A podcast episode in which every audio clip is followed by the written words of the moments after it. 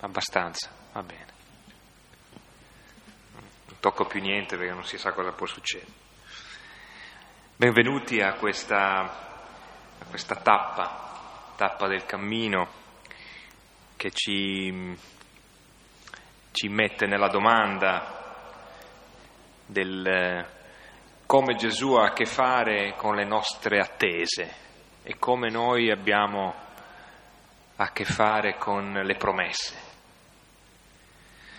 E così ehm, un, mo- un, buon modo per entrare nello spirito di questo testo è, è accogliere innanzitutto la parola del Salmo 95, quello che comincia con cantate al Signore un canto nuovo.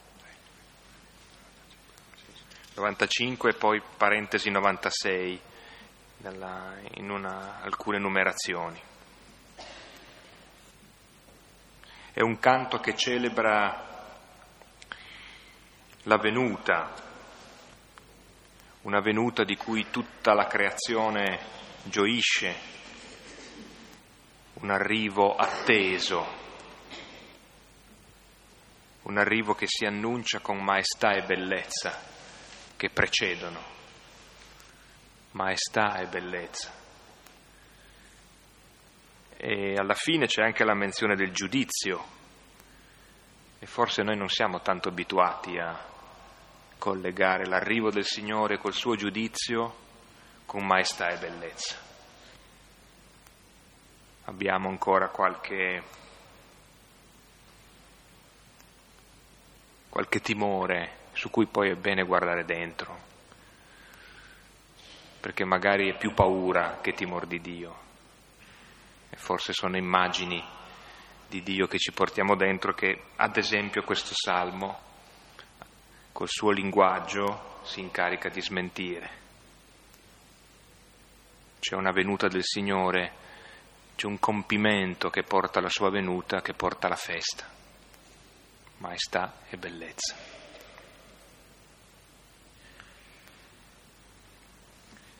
Allora ci introduciamo nel nome del Padre, del Figlio e dello Spirito Santo. Amen. Cantate al Signore un canto nuovo, cantate al Signore da tutta la terra. Cantate al Signore, benedite il suo nome, annunziate di giorno in giorno la sua salvezza. In mezzo ai popoli narrate la sua gloria, a tutte le nazioni dite i suoi prodigi. Grande è il Signore e degno di ogni lode, terribile sopra tutti gli dei. Tutti gli dei delle nazioni sono un nulla, ma il Signore ha fatto i cieli. Maestà e bellezza sono davanti a Lui, potenza e splendore nel suo santuario. Date al Signore, o famiglie dei popoli, date al Signore gloria e potenza. Date al Signore la gloria del suo nome, portate offerte ed entrate nei suoi atri. Prostratevi al Signore in sacri ornamenti, tremi davanti a Lui tutta la terra. Dite tra i popoli, il Signore regna, sorregge il mondo perché non vacilli, giudica le nazioni con rettitudine. Luiscano i cieli, esulti la terra, frema il mare e quanto racchiude. Esultino i campi e quanto contengono, si rallegrino gli alberi della foresta. Davanti al Signore che viene, perché viene a giudicare la terra, giudicherà il mondo con giustizia e con verità tutte le genti. Gloria al Padre, al Figlio e allo Spirito Santo. Era nel principio, ora e sempre, nei secoli dei secoli. Amen. La volta scorsa abbiamo ripreso il cammino verso Gerusalemme, la terza tappa, e abbiamo visto che questo cammino, che è il cammino del figlio, è fatto per qualunque persona si riconosca lebroso, cioè non è fatto per i giusti, per i bravi, per i pii, per i devoti, ma per chi se ne sente escluso, per chi non può fare questo cammino. E questa sera abbiamo un brano eh, molto raffinato, perché quando si fa un cammino si incontrano tante cose per strada tutta la vita è un cammino e in mezzo c'è di tutto e il contrario di tutto. L'importante è dove si arriva e come si viaggia. E il brano di questa sera appunto ci dirà come si cammina e dove si arriva, in modo molto sintetico per immagini. E è un brano, come si dice, apocalittico, cioè che rivela, rivela dove dobbiamo andare, dove si va che l'unico problema che ha l'uomo è dove andiamo a finire.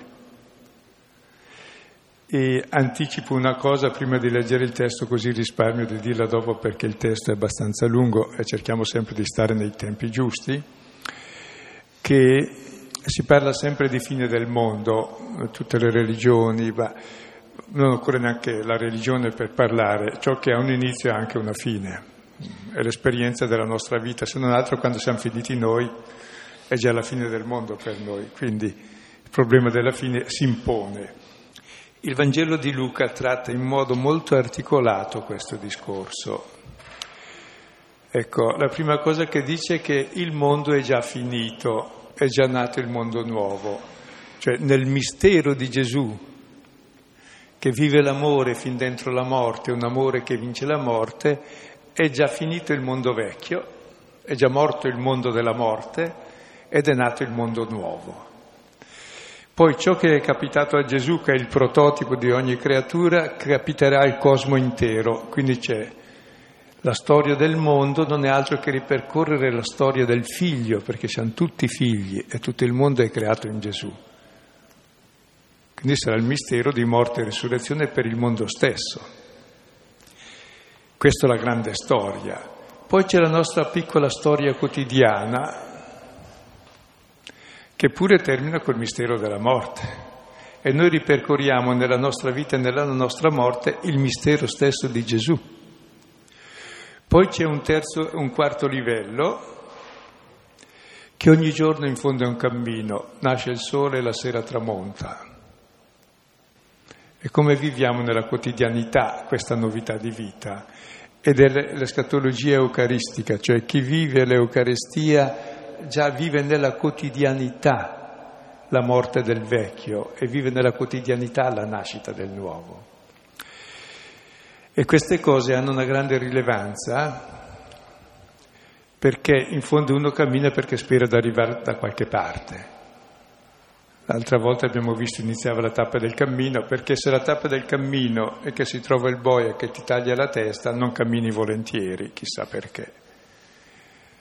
E invece il nostro è un cammino che facciamo volentieri e che ha una direzione e che non ha come fine la morte, ma come fine la vita. È il tema della speranza. Perché se alla fine si finisce male, si anticipa il finale, cioè si vive male, ci si fa male e si finisce. Per cui eh, questi discorsi che in genere vengono intesi in modo terrorizzante, gli discorsi escatologici, apocalittici, sono in realtà discorsi di grande speranza. Ci dicono che chi dice l'ultima parola è quello che ha detto la prima, colui che ha dato la vita. E l'ultima parola è sempre la vita. E allora vediamo questo brano e poi cercheremo di entrare. Siamo a Luca 17, 20 fino al 37, abbastanza lungo e articolato, ma è un'unità che comincia con la parola quando e termina con la parola dove, sono due coordinate che ci servono per vivere, tempo e luogo. Ora, interrogato dai farisei, quando viene il regno di Dio? Rispose loro e disse, il regno di Dio non viene in modo prevedibile, né diranno ecco qua o là, poiché ecco il regno di Dio è in voi. Ora disse ai discepoli, verranno giorni in cui desidererete vedere uno solo dei giorni del figlio dell'uomo e non vedrete. E vi diranno, ecco là o ecco qua. Non andate né correte dietro. Poiché come la folgore sfolgorando brilla da un campo all'altro del cielo, Così sarà il figlio dell'uomo nel suo giorno. Ma prima bisogna che egli soffra molto e sia riprovato da questa generazione. E come fu nei giorni di Noè, così sarà anche nei giorni del figlio dell'uomo. Mangiavano, bevevano, sposavano, maritavano, fino al giorno in cui Noè entrò nell'arca e venne il cataclisma e perse tutti. Lo stesso come fu nei giorni di Lot. Mangiavano, bevevano, compravano, vendevano, piantavano, edificavano. Ora, il giorno in cui Lot uscì da Sodoma, fece piovere fuoco e zolfo dal cielo e perse tutti. Allo stesso modo sarà nel giorno in cui il figlio dell'uomo è rivelato. In quel giorno chi sarà sulla terrazza e avrà le sue cose nella casa non scenda a prenderle. E chi è nel campo similmente non torni indietro. Ricordate la donna di Lot. Chi cercherà di conservare la propria vita la perderà, ma chi la perderà la vivificherà. Vi dico, quella notte due saranno su un letto, l'uno sarà preso, l'altro lasciato. Due saranno alla mola, l'una sarà presa, l'altra lasciata. Due saranno nel campo, uno sarà preso, l'altro lasciato.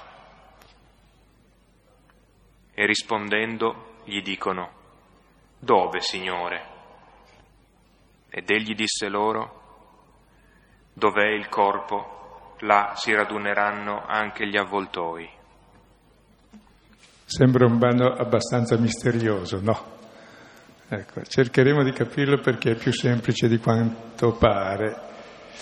Il tema è il regno di Dio che è il desiderio dell'uomo. Quando finalmente comincia un mondo bello, giusto, dove finisce il male, dove si può respirare, dove c'è pienezza di vita, è il sogno di ogni uomo, insomma.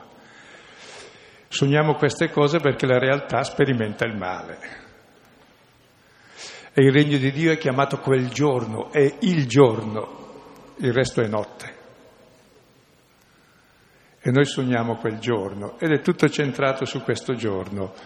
E la prima domanda eh, consiste nel quando, vogliamo sapere il tempo, e l'ultima dove vedremo quel giorno. E Gesù sembra prendere un po' in giro i discepoli perché quando domandano quando viene il regno di Dio, Gesù dice dove viene, è dentro di voi. Quando gli domandano dov'è che dov'è? Dov'è il regno di Dio? Gli spiegherà quando. Quando vedrete gli avvoltoi, lì sarà il luogo del regno di Dio. Non sto a spiegare prima, teniamo queste immagini e le seguiremo di mano in mano. Come vedete è in gioco il futuro dell'uomo e del cammino, cioè il regno di Dio, il giorno verso il quale andiamo. E noi siamo preoccupati del quando e del dove. E questo brano ci mostrerà che il vero quando è già dentro di noi, quindi non c'è quando, è ogni tempo. E il dove è la quotidianità. Lo dico in anticipo quella quotidianità che comunque termina con la notte, con la morte. E lì sarà il momento della rivelazione definitiva del regno. Quindi non andiamo verso la morte, ma verso il giorno che rivela Dio. Adesso vediamo per ordine il testo letto. Versetti 20 e 21. Ora, interrogato dai farisei, quando viene il regno di Dio? Rispose loro e disse, il regno di Dio non viene in modo prevedibile, né diranno, ecco qua o là, poiché ecco, il regno di Dio è in voi. Ecco, I farisei pensavano come tutti noi pensiamo, e giustamente anche in qualche misura, che Dio deve pur farsi vedere una volta o l'altra. E pensavano che sarebbe venuto a premiare i buoni e a punire i cattivi e finalmente inizierà il regno di Dio dove noi i buoni trionferemo, ammazzeremo tutti i cattivi e allora tutto il mondo sarà bello perché avremo ammazzato tutti i cattivi. Presso poco è questo no? il desiderio inconscio. E Circa il quando, ecco, siamo sempre preoccupati noi del quando perché sappiamo che siamo a scadenza, quindi il quando è importante. Perché se tu non ci sei, non ci sei, quindi quando? Siamo determinati dal quando. Il tempo, tra l'altro, è una cosa, è la vita. E non si riesce a definirlo, ci sfugge costantemente perché è sempre già passato il tempo. Una volta che lo nomino non c'è già più. Ed è uguale per tutti. Viviamo tutti solo questo istante, nessun altro tempo, in tutto il mondo. Mentre il dove, che sarà l'ultima domanda, è diverso per ciascuno. Ed è proprio il dove che determina ciò che siamo noi, perché il quando non ci determina perché siamo adesso tutti in tutto il mondo, anche per quanto lottiamo tra di noi, viviamo nel medesimo istante per quanti di tutti i colori, di tutte le idee, di tutte le religioni viviamo ora.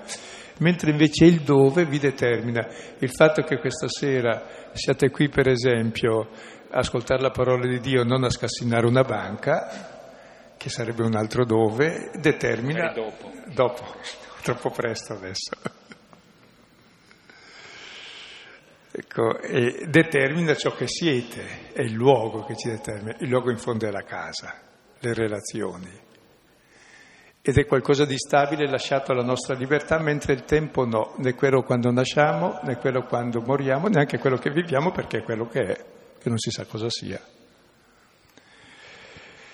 E a questa domanda, quando, quando viene il regno di Dio, che è il grande desiderio, Gesù risponde... Eh, in, con quattro negazioni e poi con una espressione positiva. Non viene in modo prevedibile, in greco, in greco c'è una parola parateresis che sarebbe eh, l'osservazione scientifica che si fa degli astri guardando bene per prevedere come sarà e non sarà, come si fa in tutte le cose in fondo, la scienza è prevedere per provvedere, no? Ecco, non è oggetto di scienza occulta, eh, che bisogna... No, non è qualcosa di occulto il regno di Dio. E allora cos'è? Manifesto? No, neppure diranno eccolo qui, eccolo là, perché sapete che c'è sempre chi dice il regno di Dio è qui, il regno di Dio è là. E se uno vuol fare soldi basta subito che parli della fine del mondo e chi segue lui che ha visto Dio, la Madonna o Cristo è salvo, subito è a posto. Tutti ci credono, perché è in gioco la salvezza. E invece non è né qui né là, perché? Perché il regno di Dio è in voi. In greco c'è la parola in che vuol dire o in mezzo o dentro. Ho lasciato in che è vago perché realmente il regno di Dio è in mezzo a noi, in Gesù Cristo che lo vive, nel figlio che ama i fratelli, in lui che testimonia l'amore del Padre. Il regno di Dio è già dentro un cuore che vive l'amore, la gioia e la pace. E, chi, e, questa gente è tra noi. E quando noi siamo tra questa gente allora è anche in noi, quindi il regno di Dio non è qualcosa di esterno, di visibile, di chissà che cosa, no, è un cuore che conosce l'amore del Padre e vive l'amore dei fratelli. Quello è il regno di Dio, non è questione né di cibo, né di bevanda, né di date, né di potere, né di gloria, né di splendore, no, è qualcosa che sta dentro dentro il cuore dell'uomo che vive l'amore, è l'uomo nuovo, il regno di Dio. Per cui quando vi dicono eccolo qua, eccolo là, non ci credete. voglio vederlo, dove c'è amore, gioia, pace, pazienza, benevolenza, fedeltà, mitezza, libertà, dominio di sé. Lì è il regno di Dio.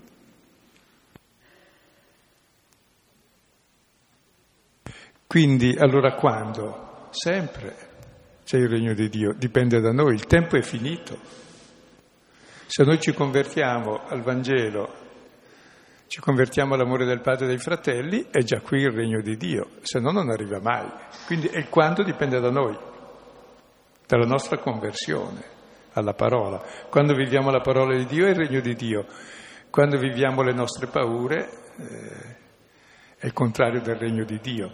Quando viviamo la fede che aveva avuto quel lebroso che cammina, pur essendo lebroso, è la fiducia. In fondo il regno di Dio è la fiducia, che è l'atto fondamentale dell'amore, che rende possibile ogni relazione positiva. Pensavo una cosa e poi volevo chiederti, forse ci può aiutare appunto anche un brano di Luca che abbiamo già incontrato, il capitolo quarto, ma prima appunto pensavo questo affidamento di cui parlavi un attimo fa, ehm, soltanto a uno sguardo molto superficiale assomiglia alla possibilità di prevedere, su cui tanta nostra cultura no, è, è fatta. Dalle previsioni del tempo che guardiamo, ascoltiamo per radio decine di volte al giorno, sono stesse lì a, a seguire i programmi, te le ripetono continuamente, fino in giorni recenti alle previsioni dei mercati, no? previsioni di borsa. Poi impazzisce tutto, saltano gli schemi, allora si cerca di nuovo qualche altra calibratura per poter prevedere meglio le cose, per poter capire in che orientamento si va, e ehm, la sensazione è che sia un, un atteggiamento che ci, ci penalizza se, se, se, si radica in noi anche poi nelle relazioni e nel modo di vivere l'attesa del regno di Dio. Mi sembra almeno. E, e la domanda forse era questa. Eh, Luca è anche l'evangelista dell'oggi, no? mi sembra, è, quello che insiste tanto, a cominciare dalla, dall'esordio a Nazareth. Oggi si è compiuta questa parola che voi avete ascoltata i vostri orecchi, nella sinagoga di Nazareth. Quindi eh, il quando, che dicevi tu, che si può intendere il sempre della quotidianità, ha a che fare con questo. E Luca addirittura è scritturato su otto oggi del Natale, oggi è nato per voi un Salvatore che è Cristo Signore, ecco il segno, nella mangiatoia, piccolo, fasciato. E poi va avanti e oggi si compie questa parola, fino al ladrone, oggi sarai con me in paradiso. E in mezzo c'è altri oggi, e, e l'oggi definitivo, cioè la, mh, quando è il regno di Dio? L'oggi nel quale noi viviamo la parola di Dio.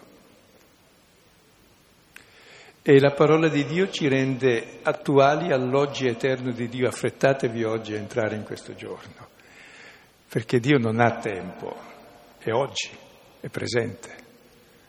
E quando tu al presente vivi l'amore del Padre e dei fratelli, sei oggi nel regno di Dio. Ascolti oggi la parola del Padre, diventi figlio e fratello. Quindi Luca insiste molto su questo futuro che è già tutto presente, oggi. Così quando dice portare la croce, anzi sollevare la croce, dice ogni giorno, mica una cosa eroica, la sollevi ogni giorno, un po' di ginnastica, sollevi la croce, ti fai i muscoli, ma ogni giorno, nella quotidianità proprio. E adesso andiamo avanti e spiegherà ulteriormente queste nella quotidianità. Ora disse ai discepoli, Verranno giorni in cui desidererete vedere uno solo dei giorni del figlio dell'uomo e non vedrete. E vi diranno, ecco là o ecco qua, non andate né correte dietro. Ecco, verranno giorni che vorrete vedere un giorno del figlio dell'uomo, è il giorno. Quali sono questi giorni in cui si desidera vedere il figlio dell'uomo? Il figlio dell'uomo che viene vuol dire la libertà, l'amore, la pace, la vittoria sul male. E i giorni nei quali desideriamo vedere uno dei giorni di Gesù, del Messia, della salvezza, è proprio quando le cose vanno male. E difatti se notate, quando le cose vanno male ci sono sempre visioni o previsioni, o guardalo qui e là, guardate quel segno del cielo, guardate su, guardate giù. È interessante perché aumentano le paure e si proiettano dappertutto. E Gesù dice non andate dietro, perché il giorno del figlio dell'uomo lo vedrete oggi ascoltando oggi la sua voce non andando di qua o di là, è dentro di voi, se vivete come Lui. Mentre invece c'è la tentazione proprio alienante di cercarlo di qua e di là, no? Eh, non andate, non andate. Poi dice, altrove dirà, sorgeranno falsi cristi che vi parleranno in nome di Dio, non gli credete, perché il mondo finisce, il mondo di male, in chi oggi vive nell'amore e nella pace per quello che gli riesce oggi. Che è anche un'immagine di grande dispersione in fondo, no? Cioè mentre il Signore in fondo chiama una grande profondità in voi, in mezzo a voi, dentro di voi, invece ecco là, ecco qua, è esattamente la, la, una specie di zapping della, dello spirito, no? in cui si cerca sempre il canale migliore, resistendo sì e no pochi minuti a ogni canale, ma questo... E poi la salvezza è sempre di là, è sempre un'altra, parte. è sempre un'altra. La sempre... legge di Murphy sì. è sempre dall'altra parte. sì. La fila accanto va sempre più veloce. Ed è grave questa, questa moda che c'è sempre di trovare salvezza andando di qua e di là.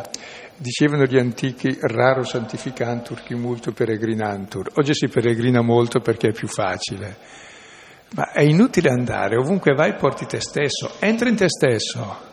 È, molto, è il vero pellegrinaggio è quello lì. Entra attraverso la parola di verità del Vangelo che ti dice insomma che devi convertirti e vivere da figlio e da fratello e vivere una vita con fiducia positiva in ciò che è bene. Allora lo vedi il regno di Dio. C'è contro tutto una religione alienante che è pienissima, di cui è pienissima tutta la stampa, la propaganda e su cui vive anche la borsa religiosa, no? Le quotazioni. Le quotazioni, scusa. E quando crollano quelle in borsa, queste qui crescono perché aumenta lo scompiglio.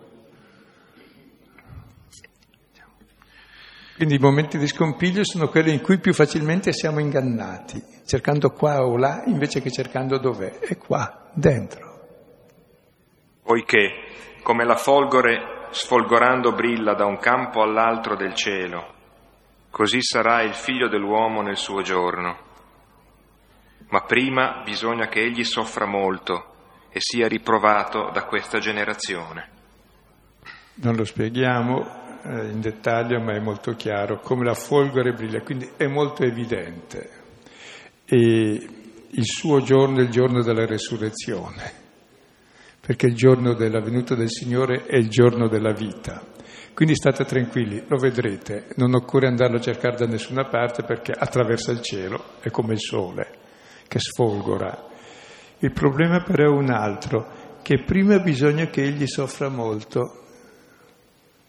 Cioè il problema è accettare la sofferenza come doglia del parto per la generazione dell'uomo nuovo, cioè il male c'è, e vivere bene in una situazione di male si chiama testimoniare il bene nel male e c'è una certa fatica.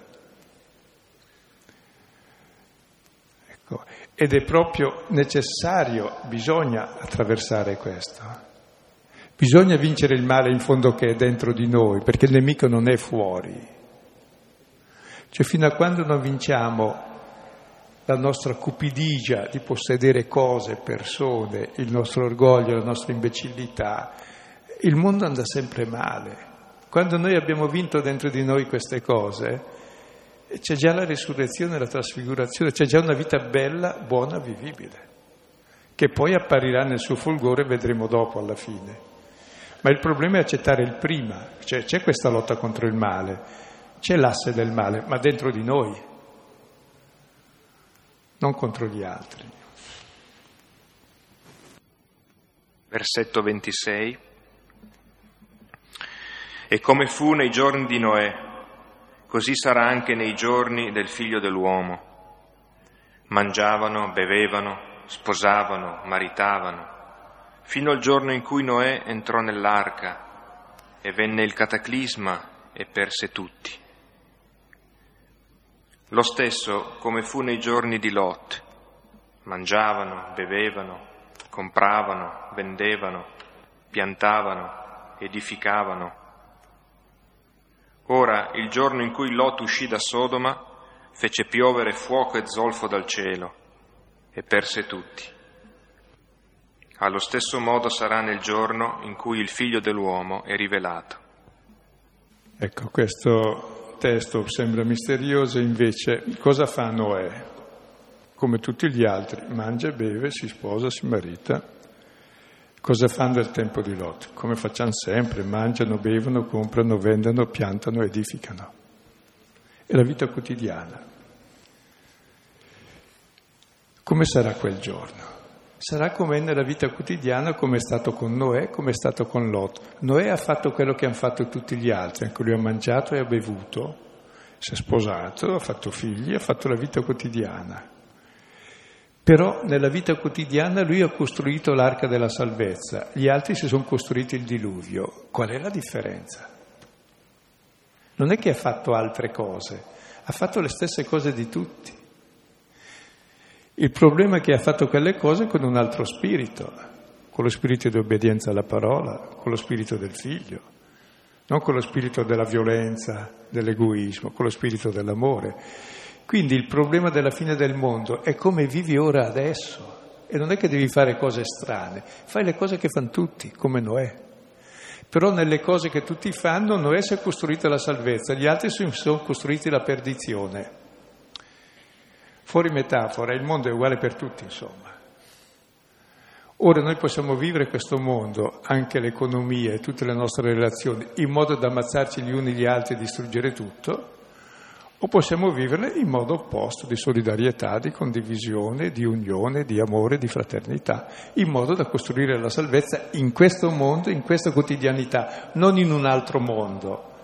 Perché la tentazione è sempre pensare alla salvezza che sta in un altro mondo. Invece Luca dice la salvezza sta in questo mondo, nel modo, nello stile di vita filiale. Cioè Luca è tremendo contro l'alienazione religiosa, tutti i Vangeli. Cioè, la vita spirituale è come vivi le cose materiali, non è una cosa così volatile di far belle preghiere sollevandoti da terra possibilmente un mezzo metro. No, no, non è quello, anche meno, anche di più.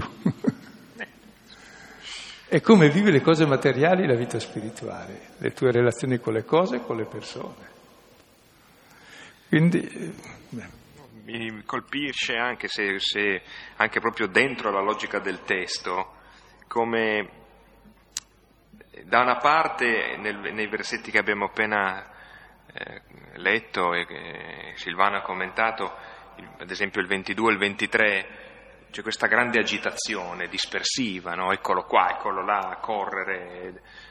E invece eh, di contrasto eh, c'è qui una, una specie di quasi di inconsapevolezza in cui mh, mm, la vita va in un solco che è tracciato e sposavano, maritavano, mangiavano, bevevano, compravano, vendevano. E, mh, mm, è, è, come un, un inesorabile andare, no? in cui allora quella quotidianità, altro che trovarci il regno di Dio, non dice più nulla, cioè una, è una specie di resa incondizionata ad una logica che ti porta lontano dal Signore. È chiaro che la, la differenza di qualità del, del vivere e di, delle modalità di quello che uno cerca nel fare queste stesse cose. Però colpisce questo fatto che poi improvvisamente ci si agita e non si risolve niente lo stesso. Anzi, Gesù dice non andate, non corretegli dietro.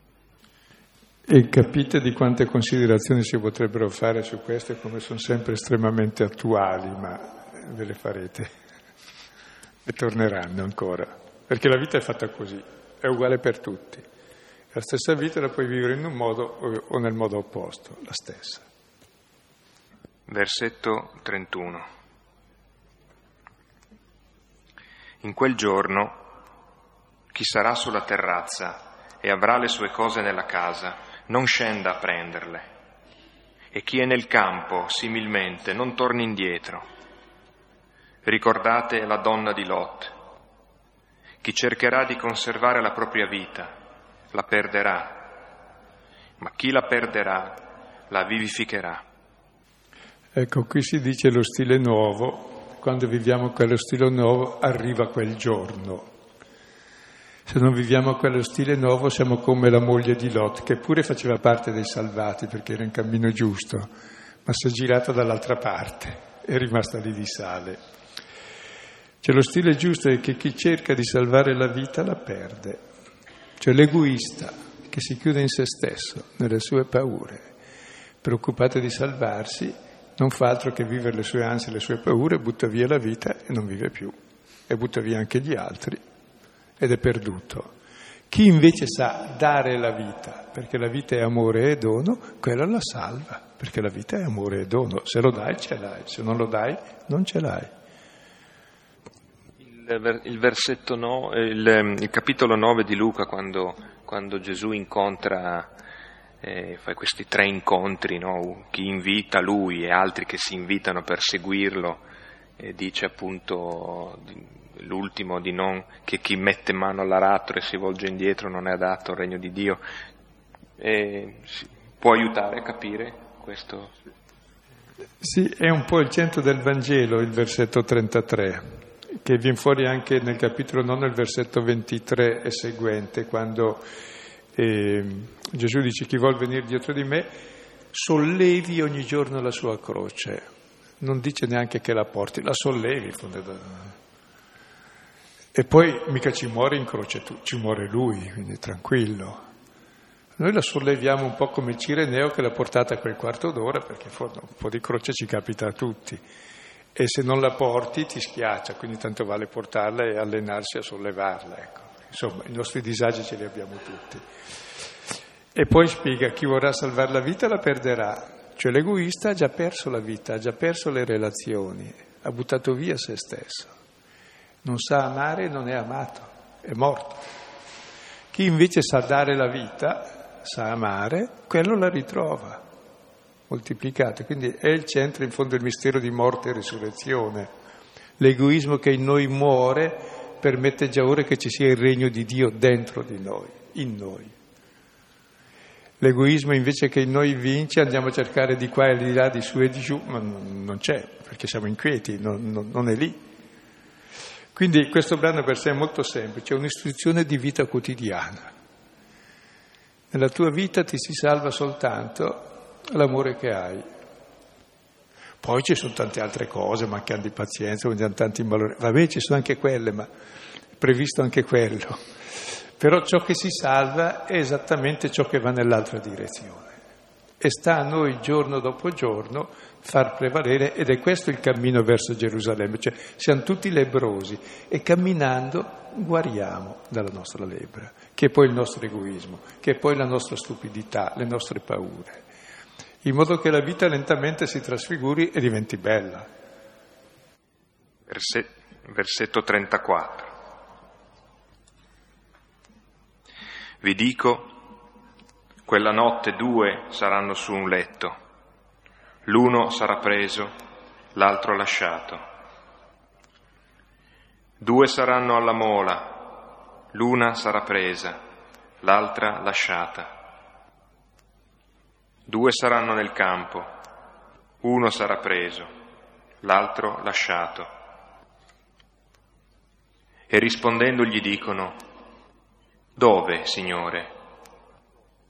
Ed egli disse loro, dov'è il corpo, là si raduneranno anche gli avvoltoi. E questo finale sembra ancora un po' più strano degli altri, e invece sono immagini molto trasparenti. La prima cosa che notate è che il giorno diventa notte, quella notte, come mai? Eh. Perché il nostro giorno finisce sempre con la notte. Quindi c'è la notte, che è simbolo anche della morte. E dice, due saranno su un letto, l'uno sarà preso e l'altro lasciato. Cioè è una notte in cui c'è la separazione. Separazione della coppia, sono nello stesso letto, si lasciano. Due sono alla mola, due donne, il lavoro femminile è macinare, il lavoro maschile è, lavora, è campo. Tra l'altro è chiamato notte, ma per sé non si lavora di notte nel campo. Però è notte in ogni lavoro anche e c'è la separazione. In fondo la notte, il momento del regno di Dio, il dove, è la morte. Dove noi sperimentiamo la separazione, invece chi si separa è preso, è assunto, l'altro non ancora. Cioè vuol dire che la nostra morte, che viene comunque perché siamo mortali, grazie a Dio, non è una disgrazia. Dipende. Per noi è una separazione. In realtà dipende da noi se la nostra morte è un ladro che ci ruba la vita perché io ci tenevo la mia vita o diventa l'incontro con lo sposo, perché amo lui, amo i fratelli, allora la mia morte sarà il luogo della gloria di Dio, come per Gesù, di uno che sa dare la vita.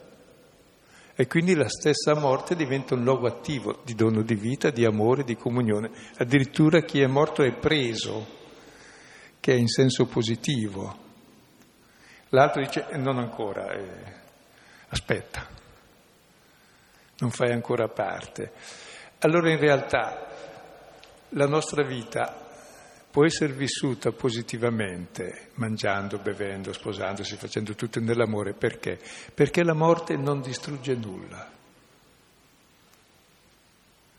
La morte di chi è vissuto nell'amore è esattamente l'essere assunto nell'amore, nell'essere maturato, nel raccogliere ciò che ha seminato.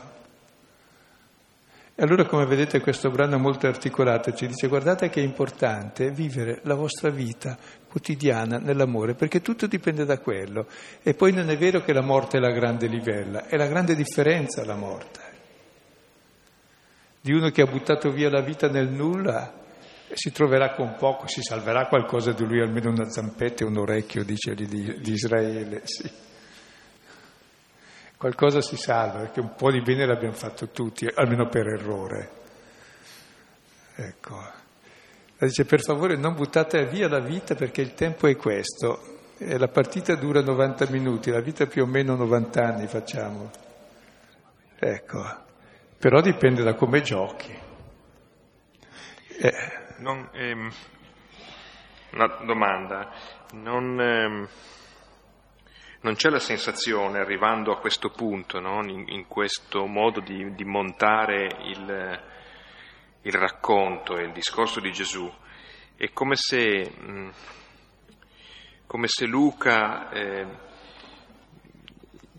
quasi forzasse il, l'elemento dell'incertezza contro la domanda iniziale, che in fondo è quella di una prevedibilità. No? Allora, dici quando succede, così almeno stiamo tranquilli, che normalmente è la domanda che tradisce esattamente il desiderio di non combinare nulla di diverso nella vita, cioè sapere quando succede quella roba lì, più o meno spesso nasconde la, la volontà di dire allora dimmi fino a quando posso starmene in pace senza cambiare niente e poi, e poi dopo mi regolo. Mm? È un po' gattopardiana come domanda. E qui sembra quasi che in un culmine, in un crescendo, eh, Gesù nella visione di Luca eh, spariglia ancora di più le carte e renda il, il quadro della vita quotidiana, no? la coppia, le donne, gli uomini al lavoro, ancora più incerto agli occhi nostri. Cioè, eh, forse c'è anche ironia, forse c'è anche un, un, una pulce che ci viene messa nell'orecchio. Stai attento che poi con tutta la tua prevedibilità, con tutti i tuoi quattro conti, così poi uno è preso, l'altro è lasciato, non è che si è dato un criterio.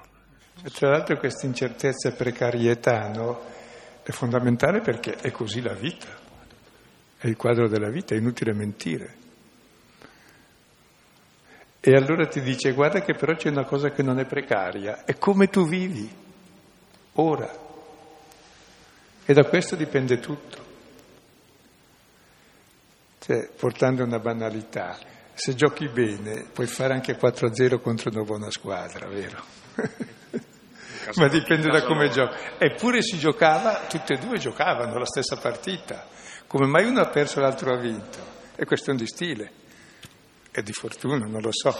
Ma lo stesso vale per l'esistenza e ogni momento è incerto, no? Perché basta la distrazione e subito sei infilato. E così nella vita c'è avere quell'attenzione, non dire quando sarà, ma abbi gli occhi aperti sul presente, come vivi il tuo mangiare, bere, comprare, piantare, edificare, il tuo andare a letto, il tuo usare la mola, come vivi tutte le tue relazioni. È lì che è il regno di Dio, è dentro di te e vinci la partita e guadagni la vita e guadagni il regno, perché sei fatto per questo, diventi ciò che sei. Se no davvero ti butti via nell'andare qui, di là, andiamo, andiamo di là perché anche lì adesso mi hanno detto che è apparso una cosa, chissà cosa c'è, poi vai di là, poi di là c'è il sole che ma giri tutto. Il regno di Dio è un'altra cosa. E vivere ora la fraternità. Non andate né qui né là, né su né giù. Quello è possibile. Ed, è lasciata la nostra piena libertà. Ed è bello contro tutti i tentativi religiosi di fare cose fantastiche. No, no, è in voi, in mezzo a voi innanzitutto perché qualcuno lo vive, poi anche in voi se fate lo stesso. Dice, eh, lo sai, non vedi subito quando il corpo è morto, ci sono sopra gli avvoltoi, anche quando vedi avvoltoi nelle savane vuol dire che lì il leone ha mangiato qualcuno e gli altri aspettano il loro pasto. Cioè vuol dire il momento della morte è visibilissimo. È inutile che ti preoccupi, sarà quando sei assunto come luogo della vita è visibilissimo, se sei vivo o se sei morto. Vivi nell'amore e nell'egoismo, se vivi nell'amore sei vivo, se vivi nell'egoismo sei morto. E la morte come sarà? Non preoccuparti, vedrai che viene e la si vede bene, ma sarà il momento in cui sei assunto, e non sarà la separazione, ma la comunione con lo sposo. E dicevo, questo tema è importante perché Viviamo in un'epoca dove il massimo della speranza è che magari funzioni bene la borsa, ma non so se sarà possibile. Ma non abbiamo grandi speranze nella vita, tramontate le ideologie, anche bene che tramontino, però l'uomo vive di speranza, se gli togli la speranza non può vivere il presente, è disperato. E ho letto anche qualche libro a proposito, uno carino, L'epoca delle passioni tristi, e un altro molto brutto che un pochino lo copia, ma molto male, perché prescrive come rimedio alla mancanza di speranza il dire, eh beh, basta rinunciare alla speranza, così non resti deluso. Bravo, sparati subito allora. Cioè, prescrive come rimedio il male ed è un autore saggissimo che va per la maggiore, quindi non lo cito. Allora lasciamo il, qualche traccia anche per la l'approfondimento. Potrete riprendere alcuni capitoli eh, iniziali del libro della Genesi, capitolo 6, versetto 13, fino al capitolo 10, versetto 32, che è so- soprattutto legato evidentemente alla vicenda di Noè. Poi nella Genesi, al capitolo 19, dal versetto 1 al 29, trovate eh, la vicenda di Lot. Poi c'è un versetto prezioso, Marco 1, versetto 15, l'annuncio che il regno di Dio è qui. Poi il libro di Daniele, Daniele 2, dal versetto 1 al 49, in particolare il 31-35, che è esattamente la visione dell'idolo come eh, in contrasto e opposizione alla logica del regno. E poi una riflessione di Paolo nella prima lettera ai Tessalonicesi, capitolo quarto, versetti 13-17.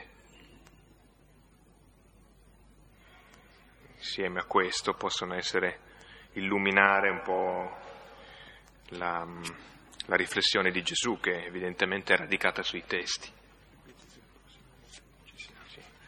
Ecco, poi eh, ricordiamo anche il fatto del prossimo lunedì, mentre Silvano con tutta la comunità dei gesuiti di Villa Pizzone saranno a fare il loro tempo di esercizi spirituali, non ci vedremo qui, eh, quindi riprenderemo nel lunedì successivo.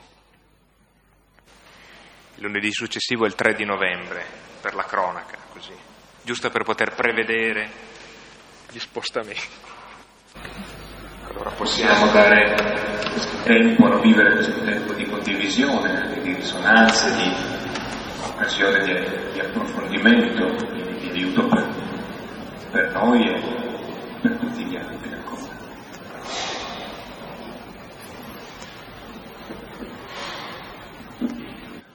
Stavo pensando agli ultimi versetti. Eh, versetto 34 dice in quella notte, in quella notte, che è la notte del mondo, è il mondo ovviamente la notte, dove, dove viviamo noi. E, e poi i discepoli chiesto, eh, poco prima dice, eh, uno sarà preso e l'altro lasciato. I discepoli gli dicono dove, dove sarà preso e lasciato. E, e Gesù gli risponde dove sarà il cadavere? E io pensavo quello che sarà preso, sarà preso dove sarà il cadavere, cioè vedendo quel corpo finito in croce, che ne capiscono la, la motivazione perché quello in croce verrà preso, qualcuno salvato. Invece quello lasciato è quello che di quel corpo ne ha fatto l'ha straziato, là si ritroveranno gli avvoltoi, quelli lasciati. Le immagini sono sempre abbastanza interpretabili a piacimento, quindi tutte legittime, però bisogna prendere il senso primo nel contesto e poi non necessariamente ogni cosa ha significato. Praticamente la morte ci tocca, ci tocca a tutti quindi, ed è visibile per tutti, presto o tardi. Quindi non farsi problema quando viene e quando, quando viene la vedi. Ecco, il problema è un altro. Sei preso o lasciato? O meglio, il problema è prima, hai cercato di perdere la vita, di donare la vita, oppure hai cercato di salvare la vita? Ecco, se hai cercato di salvarla, la morte è il ladro che ti ruba la vita. Se hai donato la vita, la morte è l'incontro con lo sposo che ha dato la vita per te. No, di, di, ciò che hai sentito tu non occorre la citazione di Totò, la sappiamo. No, eh, diciamo che eh, la sensazione che ho provato è stata questa, che eh, a me mi consola abbastanza il fatto che la morte sia una libella invece, eh, nel senso che eh, mette tutti sullo stesso piano, soprattutto i potenti e gli intelligenti cioè eh, in qualche modo è democratica. Quindi non lo so, può non essere consolante, però un po'. Eh, Scusa, avevamo letto proprio come penultimo brano l'anno scorso, prima di iniziare, esattamente la storia di, dell'epulone del povero, dove la morte non è la livella ma il capovolgimento del valore, cioè chi sta sopra sta sotto e chi sta sotto sta sopra, cioè fa la differenza proprio. Viene fuori ciò che hai vissuto, ecco. Quindi va ben oltre. No, va bene, questa sì. è la prima sensazione. Mm-hmm. E invece un'altra sensazione che ho provato nel, nell'ascoltare la parola eh, è stata il, il fatto che eh, un po' come diceva l'altro, l'altro ragazzo, eh, mi domandavo cosa volesse effettivamente dire uno sarà preso, uno sarà lasciato, no? Eh, perché mi viene l'immagine sempre di cieli e terra nuova, cioè nel senso che mi piacerebbe molto essere lasciato sulla terra, sinceramente, a godere magari di, di, di una terra nuova. Questa è la sensazione che ho provato. L'aveva anche Paolo duemila anni fa, ma non fu esaudito. Vorrei cose molto più terra a terra, però di queste cose così alte. E vorrei sapere come si compra, si vende, si pianta, si edifica. Vorrei fare un'osservazione, cioè questa sera mi ha colpito il modo letterario di Luca, straordinario. A parte questo, quello che mi ha colpito è che appunto Noè faceva le cose che facevano tutti e comunque ha costruito l'arca e gli altri l'hanno, come dire, costruito una condizione di disperazione.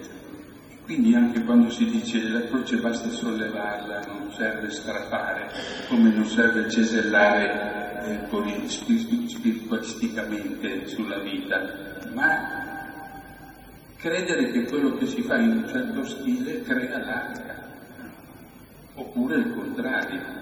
Questa è una cosa straordinaria. Ecco, quindi c'è la risposta a tutte le domande dove, quando, è vicina, è possibile, ha una sua bellezza, anche se la è sempre lì. Ma voglio dire, ecco, questa cosa è straordinaria.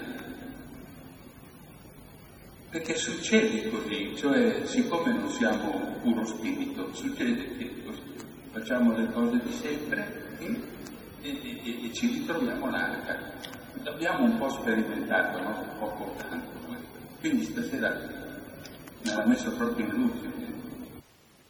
Guardate anche banalmente come si può costruire le relazioni in famiglia, farne un inferno oppure anche una, un'arca tollerabile, un po' di bestia diversa, ma cioè, è davvero il divino è il modo nel quale si vive il materiale il quotidiano, non le cose strane. Ho un ritiro con delle famiglie e una delle riflessioni era su una lettera di San Francesco a un, a un provinciale che gli chiedeva di essere eh, destituito diciamo, dall'incarico per ritirarsi su un eremo perché non riusciva a gestire i fratelli, diciamo, i problemi che c'erano nella comunità e naturalmente Francesco lo invita invece a, a, stare al suo posto e a gestire i problemi quotidiani, perché questo era quello che il Signore voleva da, da lui. Quindi io in due giorni ho, questo, ho sentito questo richiamo e mh, mi vengono in mente episodi positivi dove ho capito che un mio desiderio di fuga da una quotidianità era un cercare altro che è un mio desiderio, ma non era quello che mi era chiesto in quel momento. E quindi, però questo è stato una cifra, per allargare un po' questo, quante volte, cioè ho ripercorso tutte le volte in cui ho desiderato essere da un'altra parte, andare di qua e di là. E per cui sicuramente quel tema di cui ho bisogno mi rimede in due, in due giorni è stato ripetuto, però certamente una ricchezza. E ad esempio nella mia esperienza di giovane padre, diciamo, che magari in passato aveva più tempo da dedicare a, non so, esperienze spirituali o cose di un certo tipo, invece mi è stato subito chiaro che eh, in questi anni, in quegli anni, il, il tempo e, mia, il mio quotidiano era l'attenzione verso, verso i figli e lì era il mio posto per cui ehm, è stato molto prezioso il capire questo perché da un senso di colpa mal posto, diciamo invece, è stato pian piano capirne la ricchezza di quello che mi ha chiesto in questo quotidiano. Io leggo adesso quella lettera che lui ha detto, così lo lasciamo come testamento a tutti perché è troppo bella. Dice questa lettera, eh, di Francesco il provinciale, io ti dico come posso, per quello che riguarda la tua anima, che quelle cose che ti sono di impedimento nell'amare il Signore il Dio e ogni persona che ti sarà di ostacolo, siano frati o altri, anche se ti coprissero di battiture, tutto questo devi ritenere come una grazia. E così tu devi volere, lo dico anche a te come superiore, e così tu devi volere e non diversamente. E questo tiene in conto di vera obbedienza da parte del Signore Dio e mia per te, perché io fermamente riconosco che questa è vera obbedienza e amo coloro che agiscono in questo modo e non esigere da loro altro se non ciò che il Signore darà a te. E in questo, è difficile da leggere perché è scritto con una grafia strana, e in questo amali e non pretendere che diventino cristiani migliori e questo sia per te più che stare appartato in un eremo. Bene, forse anche un invito ad amare veramente la vita che facciamo. No? Di solito poi ci, ci mangiamo il fegato a desiderare una vita migliore.